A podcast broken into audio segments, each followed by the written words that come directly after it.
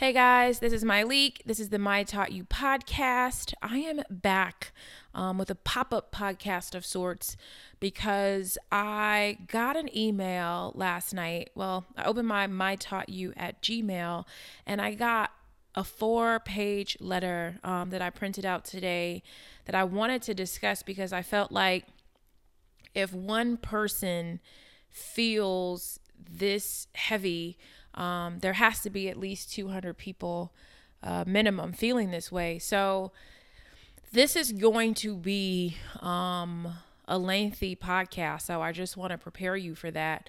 Um, but I do think that it's going to be very interesting. We are going to talk about um, perceived late bloomers, people who feel like they are behind in life. But the overarching theme that I got from this letter was just this heavy burden of comparison. So, um, before I get into this, the website is mytaughtyou.com. I put my uh, new journal, uh, the 2017 journal. You guys know I love to release a journal every year. My journal is pre selling um, on my website right now, and the title of it is just Hustle. And I'm giving you um, my true tips on how I connect and establish relationships, how I manage to hustle, um, things that I do. And so that's happening. Okay. Without further ado, let's get into this letter. Hi, Myleik. First, I'm a huge fan of yours. Thank you. And I think that what you are doing out here is beautiful. I don't think I have enough words, but you truly inspire me. I listen to your podcast and they really pick me up. And honestly, they just keep getting better. This new round of interviews has been so refreshing, refreshing and just human. Thank you, thank you. Again, I don't have the best words, but I just see your continued evolution and that you're really feeding your listeners. I'm the same age as you, and I honestly wish I had your podcast at 20, as a 20 something. Which brings me to the focus of my question. This is actually quite long and more than a single question. It's a request for your thoughts and perspective on women who are older and don't really have it together yet.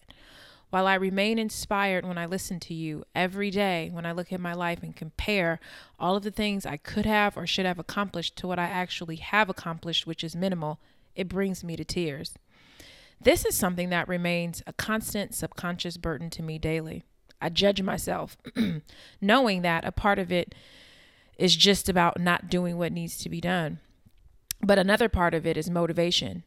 I will preface this by saying that I have dealt with depression since my college days, probably longer than that, but it was definitely most severe at that time, but has become a part of my normal existence. I very much related to your account of your experience in college. I was surprised, but also felt a little comfort knowing that what I had experienced was not that off base or unique, nor did it necessarily indicate something was wrong with me. At any rate, there were some traumatic life circumstances that occurred during that time that helped contribute to the, to the depression. In addition to the shock of college life and zero support system, I pretty much flunked an entire semester or two and lost it. Growing up, I was the honor roll student. I wanted to go to law school. So for me, messing up was messing up like that was traumatizing because my identity was tied to my academic ability. I let myself down and hit rock bottom. I wasn't quite familiar with depression yet at that point, but I did go to the school therapist who quietly and emotionlessly stared at me while I cried and, made me feel totally pathetic. I got out of there as quickly as I could and never returned. The one beautiful gift he did give me was a book entitled Toxic Parents, which I still haven't read to this day. But years later, I completely understood why, that he was listening after all. He as smug as he was, lol. The point is, I lost a lot of years, and even though I know all of the circumstances surrounding that as I've grown older, I understand the importance and need of a support system which I've never had. I can't stop criticizing myself for the lost time. There's still this part of me that says I should have figured it out way before now, alone or not. I did finally, around 26 or 27, decide that I wasn't allowing myself to continue to lose time being depressed about my measly two semester mistakes. Obviously, by that age, I'd messed up so much, those two semesters were child's play. Funny how perspective changes with circumstances. So I began making strides to go back and finish my degree, and finally got it at age 30, May 2011. I had my first child February that same semester, but still finished with no issue. I love my son, but that too, being with his dad and having a kid was yet another decision, yet another bad decision a 19 year old decision that I made at 30. Honestly, when I hear you talking on your podcast sometimes, I'm inspired but also cringing at myself. As much as I enjoy listening at times, I truly question where I fit in in listening. I feel like I am not the audience because the audience you're speaking to just wouldn't make decisions like this. At any rate, on with my story. About six months after graduation, I went right into corporate as a temp, earning $15 an hour, leaving home at 6 a.m., catching the bus for a two hour commute to work, and doing the same thing in the evening. Catching the bus to pick my 11 month old up from daycare, going home, and starting all over again. I went permanent, survived some of the nastiest office politics, and still managed to make a name for myself through my work. I guess you could say that that I guess you could say that that determined, bright-eyed, motivated college graduate emerged 10 years later.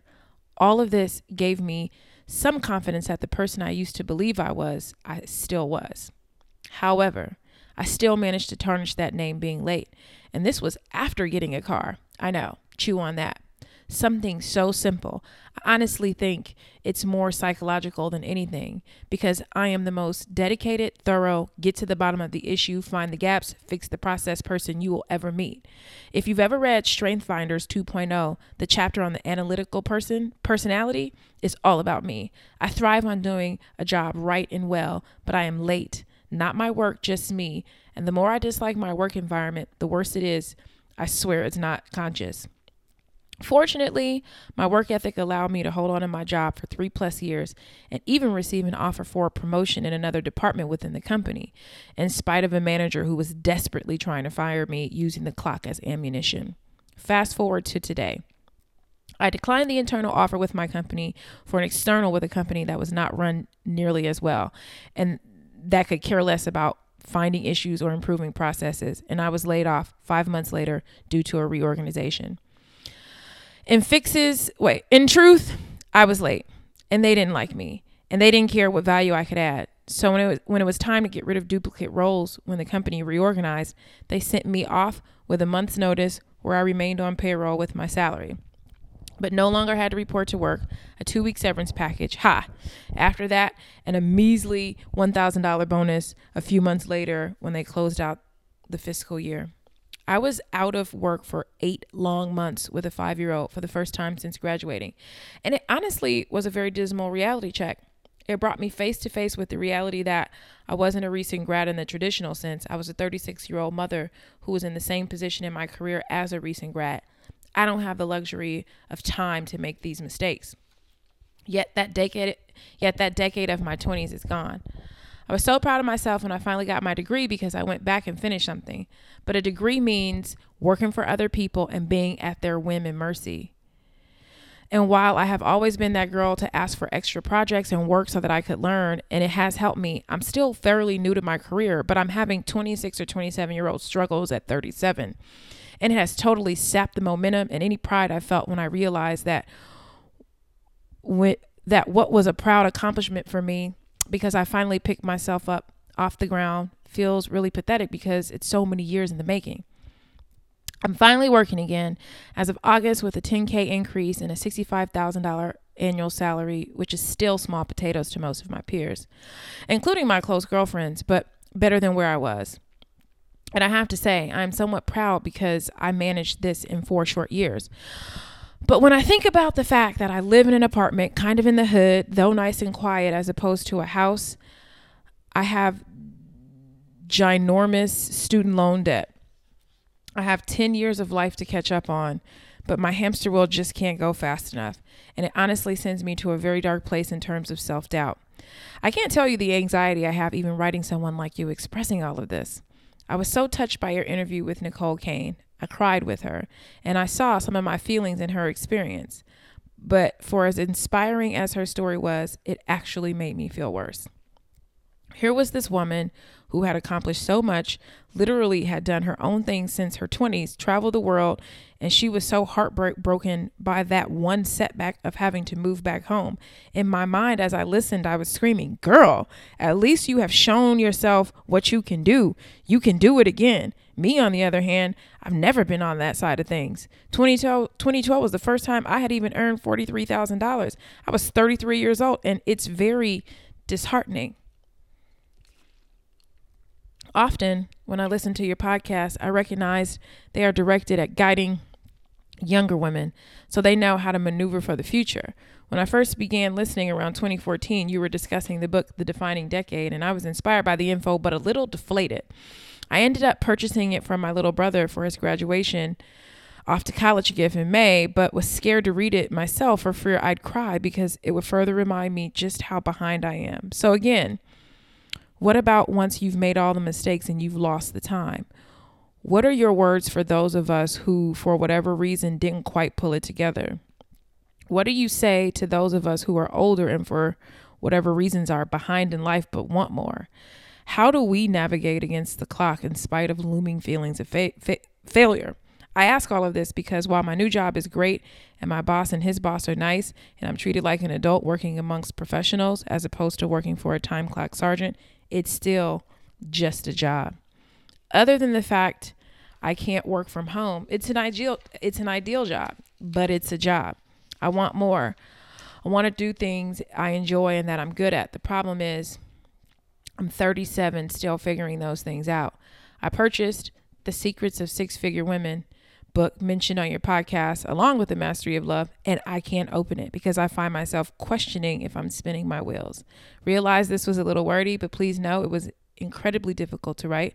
So hopefully you can decipher at least some of what I what am I some of what I'm asking um, through all the rambling. Any words, thoughts, book suggestions would be greatly appreciated. So, uh, sending you a super long virtual hug from my kitchen in Atlanta.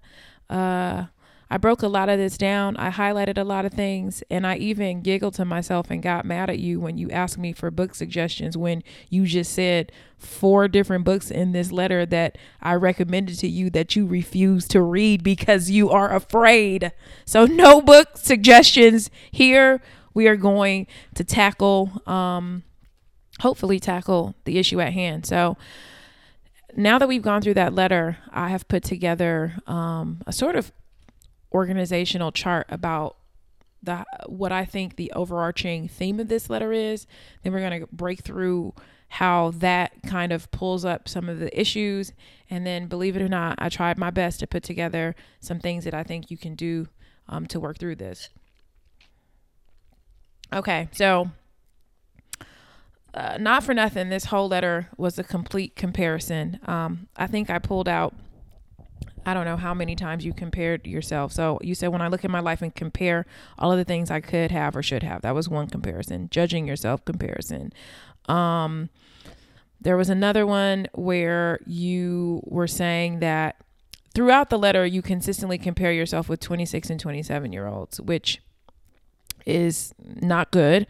Um you compared yourself with Nicole Kane. Um you compared yourself with your old self.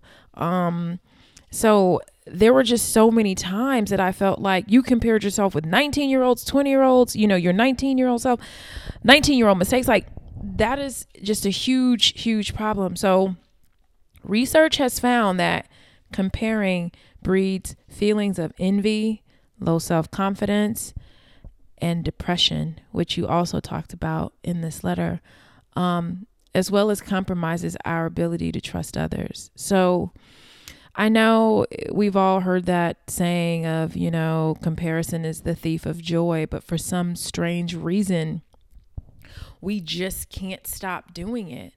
Um, and so the thing that I wanted to talk about is that what you are comparing yourself against is inaccurate information, you know? And I know you've heard this saying that you are comparing, I love to say, you are comparing your actual documentary with other people's highlight reels, you know? Um, what people present to the outside world is typically an edited version of their reality, myself included. You know, all of the things that you see me post, my Instagram, you know, my Facebook, my Twitter, I am curating the story that I want to tell. It is not my real life. Even if I try to curate my real life, it's impossible to put my life in pictures, um, you know, 15 seconds, 140 characters. Um, it is absolutely impossible. And there's a study that I read about that said, found that people tend to overestimate the presence in po- the presence of positivity in the lives of others while they misinterpret or fail to detect ne- negative feelings in others. And so studies show that we naturally view other people's lives far more positive than they actually are you know? And I, i'm going to use myself as an example because i feel like i can best speak about myself. But every week you know i am up against something and dealing with something. And i'm pretty sure that most people um, think that I have it all together. Nicole Kane was like, you know, you have it all together. And she was like, you know, you're not working. And it's like, oh my God, all I do is work daily from the time I open my eyes to the time I shut them. Not because anybody is forcing me to, but because I'm scared out of my mind. Like, here I am trying to have all these businesses and trying to do things and I got to get up and hustle. Like that is the that is the burden of all burdens and it's like there's just no way that I can sh- that I can share that with you. So understand that and understand that the comparison that you're doing is is an incomplete picture, you know? We tend to distort the information we receive. It's like a lot of times people and, and I know this to be true because I can post a picture and then you can go look in the comments and people will have put all kinds of stuff that they have made up in their head about what they think is happening. Like I posted a photo like on a date and people like, I'm so happy you found love. I'm like, girl, I have not found love. I promise you. But it's what we do, you know? And so it's it's not fair to compare when you don't have all of the information and just know that you're never going to get it. Um, you're never going to get all of the information. So that's the first thing about comparison. The next thing is that comparison is a losing battle. Think about how long you've been on this comparison game and and let's you know at 37 where it's gotten you. Um if comparing is how you evaluate your worth, you will always lose, always, because there will always be someone better than us at something, always, you know? And it's just like, how boring would the world be if we were all on the same playing field at the same time all the time and we never had anything to learn? We never had anybody to learn from. We just, everybody was just all the same. And so it's just, it wouldn't be that exciting of a world. And so, and I want to just tell you that you wrote the hell out of this letter. It is so beautifully written that if you are knocking yourself for anything, your ability to communicate is amazing. Like you sat me up in my bed last night with this letter, and I was just so hurt when I finished reading it that, like, this is someone who is beating themselves up, who, in my eyes, is an absolute winner, a fighter, resilient who didn't have the support. You know, this is the hand that you got. She didn't have, I assume from the Toxic Parents book, didn't have supportive parents. Doesn't sound like you had a supportive family. You are a single mother raising a five year old, making 65K, which I don't know um why that's not popping but that is a, a good salary. Um you went back to school you completed your degree you finished something. The way you were able to describe who you are as a woman like through the strengths finders that you supported your young brother by getting him a book so that maybe he wouldn't go through some of the same mistakes that you did. I was like girl you are phenomenal but i think you're missing it. So let's talk about how you can work on the comparison. I believe that you must become intimately aware of your own successes. So, some of those things that I just mentioned about you, it's time for you to get intimate about who you really are and what you've really done. You know, like it doesn't matter where the apartment is, you are able to put a roof over not only your head, but someone else's. So you got to get aware of the things that you've done. Compete less and appreciate more. You should start to routinely appreciate and compliment the contributions of others. Every opportunity that you get to do it, because what I have found is that when if we judge others, we judge ourselves. And if we aren't complimenting others, we aren't complimenting ourselves either. So the minute that you get into a habit of complimenting people, you find that it becomes easier for you to do it toward yourself. Um, another thing is gratitude, gratitude, gratitude, gratitude. Thinking about everything in your life that you can be grateful for. You know, the fact that you, excuse me, the fact that you open your eyes this morning like oh my god what a blessing because there's somebody somewhere today that that didn't happen for. The fact that you have a roof over your head you have an apartment that the door locks the windows close keeps you cool it keeps you keeps you cool in the summer keeps you warm in the winter oh my gosh. You have a job a job that you were able to that you started at um, you have completed your degree uh, and more than anything, you are, it sounds like you are insanely self aware that you coming to this point of understanding who you are. Like, be grateful, grateful that you can understand this about yourself. You should remind yourself that absolutely not one single human being is perfect. And the reason why I love to do these podcasts that I've been doing, um, that I think that people are starting to fall in love with, is because I want to show people I haven't met a successful person that doesn't have some ish. You know what I'm saying? And I know that because I get to talk to them personally. And that's what I like to do. That's what I like to bring to this podcast is that the people that you follow or admire that you have exalted, just like you, you know, I remember when I was younger and I would talk to my dad about who I thought was like amazing and like, oh my God, I could never, you know, I could never be on their level. My dad was like, that person puts their pants on one leg at a time, too. We're all human beings you know? Um, be able to find inspiration without comparing yourself. And i know what it's like to to see your peers succeed. It's like i just had Luvvie on the podcast and i had her on had Luvvie on before her book even hit. And just today she announced well she announced it a couple days ago but she entered as the New York Times bestseller. If I was constantly comparing myself to her, like, what would that say about me? It's like I would put all the stuff that I've accomplished on the back burner because I don't have a book and my book's not on the New York Times bestseller list. That's not how this works. How it works is, you know, congratulating her, celebrating her because her moment is her moment and my moments are mine.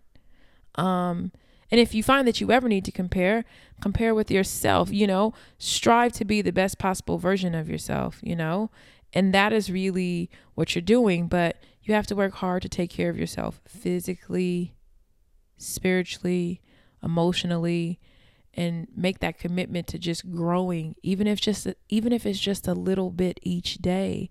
Um, make that commitment, and then I really want you to learn to celebrate yourself. I didn't hear about any of that really in the letter. I didn't hear about any ways that you celebrated yourself. When you listen to this podcast, because I'm going to email you back today, I want you to celebrate with something that you absolutely love. Have a toast to yourself. Um, pat yourself on the back because you made it. You did it. You're special.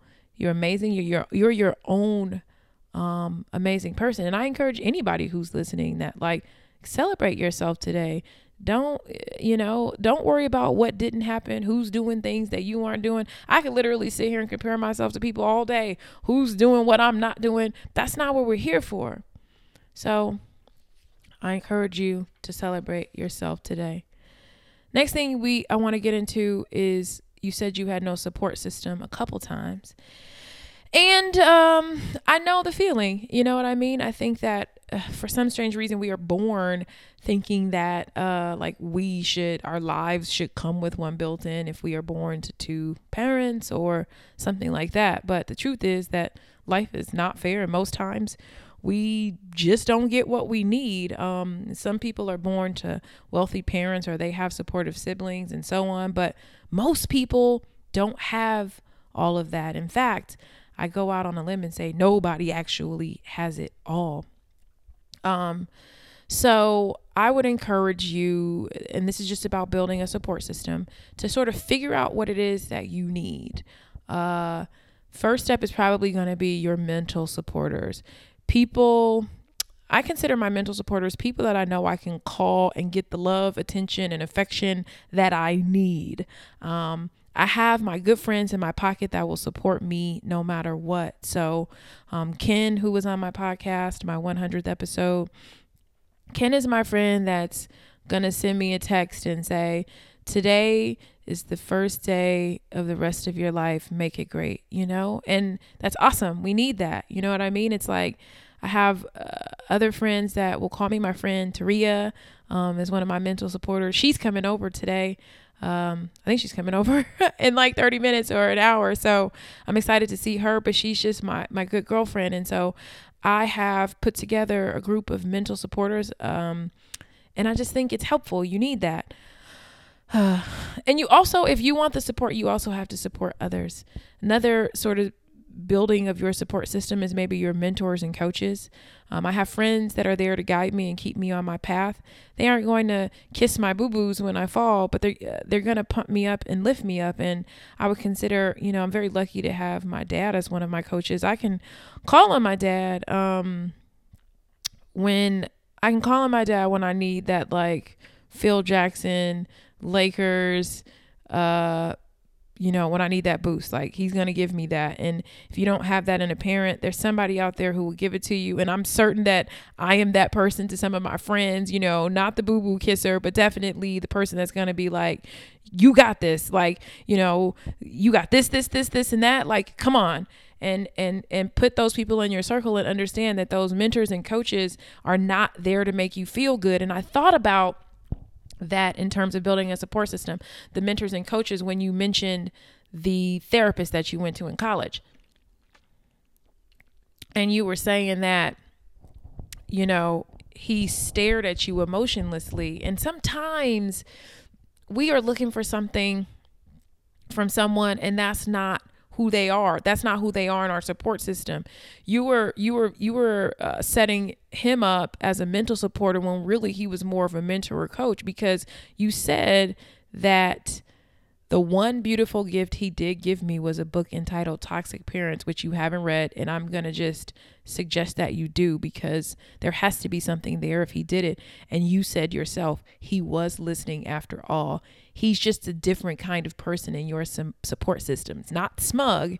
He's just different. And you need that sort of bouquet of, of support you need some accountability partners, someone who's going to help me stick with the things I say I want to do. And sometimes the person that comes offhand is like my trainer.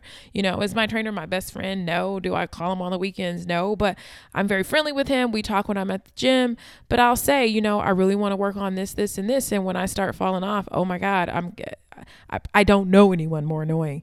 Um, but just someone that stays on me, like, are you coming? Are you coming? This is what you say you, you want to do. So you need that my accountability partner, my accountant is one of my accountability partners. Like we were just talking about, you know, when I first met with my accountant, one of the things that we talked about is like, what are my goals? What were my financial goals? And I told him what they were. And it's easy to get sidetracked when things just keep coming up, right? And so there was a period, um, how long ago was it? Let's just say last week. It was last week last week, week before last, when um, I hit the deadline for putting away money, like the last time that you can put money in your 401k. And I was starting to get cheap with myself, like, eh, you know, maybe next year I can save like, you know, more. And he was like, do not get sidetracked. Do not get sidetracked with what you said you wanted. And I needed that. I need a financial ac- accountability partner. Um, and another person in my support system is my assistant. I can't get everything done on my own. I simply cannot. And I have someone in place to help support me professionally and sometimes personally. Um, I can't be everywhere all the time. You know, it's like I can't be in every place at every moment. And so you have to set your life up so that you get the support that you need. But most importantly, you have to figure out what you need and build your own village. You know, it's like instead of sitting around saying what we know we didn't have or what we know we don't get, um, you have to build your own village. next point I'm going to talk to you about is about being late. You mentioned a few times in the letter that you were late. And if anybody knows me personally, tardiness is like my Achilles heel. I cannot take it. I cannot take it. But I took some time and did some research because I know that being late is deeper than rap. I know it's about more than that. And so I wanted to share it with you and anybody else who may be struck struggling with chronic lateness. And so I did some research on the psychology of lateness and it says that being late sends out the message that my time is more valuable than yours or I am more important than you or I'm doing you a favor by even being here at all. Um, it's an insult to others. Uh, but it also undermines the person who was late because what it can do is say what it what it can make the other person feel is that there's a lack of intelligence um, there's a lack of self-knowledge um, a lack of willpower or even a lack of empathy um, but the study talks about how being late is about more than just being mediocre or mediocrity so being late is a passive aggressive way to express anger. So, conscious or unconscious, you're saying, I am upset, right? You are passive, and passive aggressive means behavior including creating doubt and confusion, forgetting or omitting significant facts or items, withdrawing from usual behaviors, um, and so on. So, what you are saying is, I'm angry about being here. I'm angry about the position that I am in my life. I'm angry about this job because I feel like I'm X age and at X age I should be doing something else. And so I am going to passive aggressively express my anger about the situation by being late. And so, um, the reason why this is not good is because we are not like by doing that we're not handling the issue. The issue is not being identified or, re- or resolved. So that's what happening when you are being late. You know, it is um, you are late because maybe you feel inferior or unimportant. And when you feel inferior or unimportant, being late is a way to impose yourself on a situation, attracting maximal attention, um, and even getting control over what's going on. So th- they talk about how you may notice that when some people are make a habit of being late, they like to also make a scene out of it, apologizing profusely and all of that. But it's like getting the attention, you know, that you that you want because you feel like maybe you're undeserving or maybe um maybe you're not happy, you're very angry. And so uh, the suggestion that they made is whenever you are late, you can learn a great deal simply by asking yourself, why exactly am I late?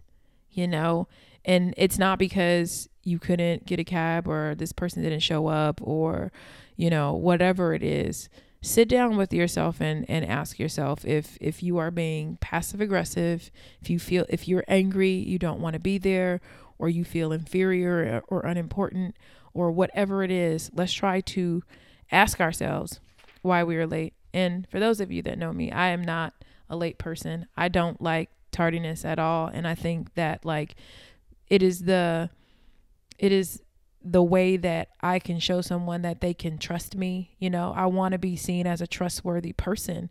And so I don't show up late because I I want to have people's ultimate trust um, in me. And so that's my own personal thing. And like you were saying in this letter, when you don't really have a super strong support system, meaning people who can like rescue you and save you, you understand very early that the only thing that you have is like your rep your reputation, um, goodwill, people um, speaking highly of you when you are not around. Like I knew as a person who was quote unquote alone or on my own that like all I have is like my character and integrity and being late is not going to help me. So um that's how I feel about that. Next thing I wanted to get into was the fact that you are simply a late bloomer. Malcolm Gladwell wrote an article in the New Yorker. Google it. It's very long. It's like if you print it off, it's like 32 pages, but you can read it online. It's going to take you a while, but it's worthwhile. This is what he says though. On the road to great achievement, the late bloomer will resemble a failure. Sounds a little dire, but the takeaway from Gladwell's piece is solid. All that time you're spending not being an amazing success may very well be practicing for becoming a shining star later on. While prodigies are rising and flaming out, you are honing your craft, seriously considering your path, experimenting with different outcomes, and working out what will make you successful. Um, so I did some more research on sort of like late bloomers and midlife crisis typically shows up around 35 and three months. Um, they consider this the critical period and the, conversation um, the conversations that i was reading was sort of like we live in america we i mean in the world celebrity is a thing and what happens is that people who are successful early um, are on television and by the time they're 20 years old you know they're celebrating and it's all we see. You know when you see you see a lot of successful people celebrating and dripped in diamonds and driving fancy cars and they're just 27 and at, at 27 it makes you feel like all i got is a college degree which is a terribly false impression of like it's that thing of like comparing yourself to the small, small, small percentage of people who actually become successful um, at a young age. And the top 100 founders on the Forbes list show that 35 is the most common age to start one of the top companies in the world. So they took out companies that were inherited. Sometimes we forget that. Um, there's someone who's running for president that, you know, inherited something. They took out companies where the governments were heavily involved. And pretty much when they shook down the data, the top 100 successful companies were started by people who were over the age of 35. So, what they say is like consider it as like a bell curve, right? In school, most people get grades somewhere in the middle. That's the curve. You got people who who lean far to the left, who are on the lower end, and then you've got those exceptions to the rule way on the right. But if you think about most people and a lot of people being yourself being somewhere in the middle, um, a lot of your major life achievements are going to happen somewhere around there. So you are right on target. Like now you are heading into your upswing. I didn't become publicly successful until I was 33 years old. Um, and even that to me still sounds like very, very young. Um, but we talked about everybody being on different paths. And like when I finished, um, college. So I to some people I may be a late bloomer, you know. By the time I had turned 25, most of the kids that I was in, I was in like just like you, honors classes, AP, all that good stuff. Uh, most of my friends were already successful. Like my good girlfriend, she already had her PhD by the time she was 25 and was working in a hospital making six figures. Um, I had a lot of friends who were already doing really well in life, but I just still felt like that's their path and I'm on mine. Like I'm running my race. You know what I mean? I'm doing my thing. And now I am in a different place than a lot of those people are. So you can't spend time thinking about that. Um, and it just says that, like, once you graduate and you have the expectations from your parents, your you know perceived peers, and you see these young CEO in the CEOs in the news, self included, it makes you feel like a late bloomer. Like even for people at 25, somebody wrote me today saying they feel like a late bloomer at 27. It's crazy. Um, but because you were a late bloomer does not make you a loser. It's just like, is it better to start Facebook at 19 or IBM at 61?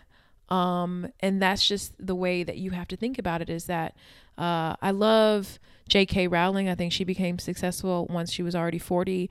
Um, uh, the I think her name is Erika, who wrote Fifty Shades of Grey, which I loved. I heard that she didn't write like the first one until she was 45.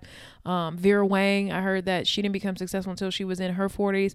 If you just Google people who succeeded later in life, you'll be you'll understand that you you are on track for your own story and that there are plenty of people who succeed. And even i i just i read that the founder of ibm uh, launched at 61 and lived 24 more years after he launched to enjoy the fruits of his labor. So 61 um something else that you said that really cook my grits girlfriend was that a degree just means working for other people and i was like i know I know she don't believe that. I know she doesn't believe that because you went back and got your degree and I think it's just a very sort of like narrow thing to say or a narrow thing to believe because that's not what a degree means. A degree means you have the ability to earn more money because a lot of jobs with higher salaries require degrees. So a degree means making more money, the ability to make more money. A degree means your ability to have higher income and benefits for your family. A degree means you have access to better career opportunities. A degree means you have the ability to seek job security and job satisfaction. A degree means that you have invested in your future. It is a major commitment of time and money, which I'm sure you know, but it's a down payment on the success that you want to have. And doesn't mean you have to have a degree to succeed, but a degree is not just working for other people. And something that I think people have to understand is that even though I am a quote unquote entrepreneur, I still work for thousands of people who are members um, to my subscription CurlBox. I still work for people who buy anything from me because um, it's an exchange. Like we, for as long as we are earning money, we are working for someone. It's just a matter of who your boss is. And I think a lot of people, you you have a nice boss and his boss is nice, but when you work for yourself, my I have a lot of bosses with a lot of different personalities, you know? So it's like uh, my my clients, my customers, uh, you know, I work with brands, like so the clients and then the customers on the other end. It's like you have a lot of bosses. You know, every day I've got a lot of bosses, thousands of bosses. And so um, a degree does not just mean working for other people. So let's erase that. And the other thing that kind of clicked my grits was that you were like, that I just a job. I heard you say just a job so many times. And there are so many benefits of having a job and I would think that someone who was out of work for 8 months would agree with me but like just a job means that you have a paycheck you know just a job means that you have a place to go, a sense of identity. People, the first thing that people ask is, What do we do when you, oh, I do this, I do that, I do this. That's what having a job does for us. A job allows us to learn new skills. So you now have access to an organization that has resources and tools for you to learn new skills. You know, maybe you can learn some new software. Maybe you're learning marketing. Maybe you learn sales, how to negotiate, teamwork. Um, it is not just a job. At this job, you have the ability to meet new people. You know, you can maybe one of these people at your job is become somebody somebody in your um, support, your network that you're going to be building. Um, work life balance. We feel good about ourselves when we feel useful you know? So you feel good about relaxing after work because you just had something that that did that. And our our work gives us meaning and purpose. And it's like it's not you know no job in the world is useless you know? It's otherwise they didn't exist. It's like think about all the wonderful things that you bring to your job. One thing that i that i love about um like i had a housekeeper who i know for a fact didn't view being a housekeeper as just a job or just a housekeeper because she could have said that I'm just a housekeeper. I never heard her say that. And because she didn't have that mindset, she brought so much A game, so much life and joy and happiness to my house because she viewed herself as the keeper of my home and my home is where my heart is and she would have flowers on my nightstand and when my plants died she would replant them she would do little nice things for me you know. So when i got home you know there was always something like really nice. She would do something that she that she knew that i liked like she would set things out for me. And i just was like this is somebody who doesn't view herself as just a housekeeper. And i guess the story that i should tell you about my housekeeper is that she's no longer my housekeeper. She got hired to for I think hired by some millionaires or billionaires um, to manage like their home life across like multiple properties. And so now she manages the housekeepers and so she doesn't even do that work anymore. But like she's set you know? She's got benefits insurance all that stuff. And so I think just the way that she views her job got her to the top like that. It's like she never felt like anything was beneath her. And I could call her to this day. I have. I have called her in a bind in between housekeepers and been like, I will pay you a grip just to come help me. And she will because she views it as more as that. She's not like, oh, let me come get my money. Let me get my check. She's like, yes, I will come. What do you need? How can I help you?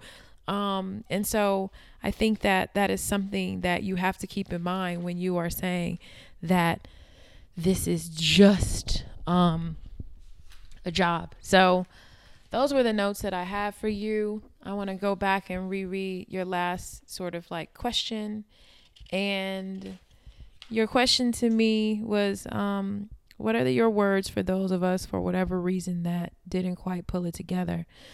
I would say if you don't feel that you've pulled it together, today is the day that you can pull, pull it together. Like it's never too late to start on anything. There are a lot of things that I started later in life. Like you can't be great at everything, you know? It's like little by little i just try to get better every day and you can do the same thing. And so uh, maybe maybe this year or next year it's not all about your health journey it's about your professional journey.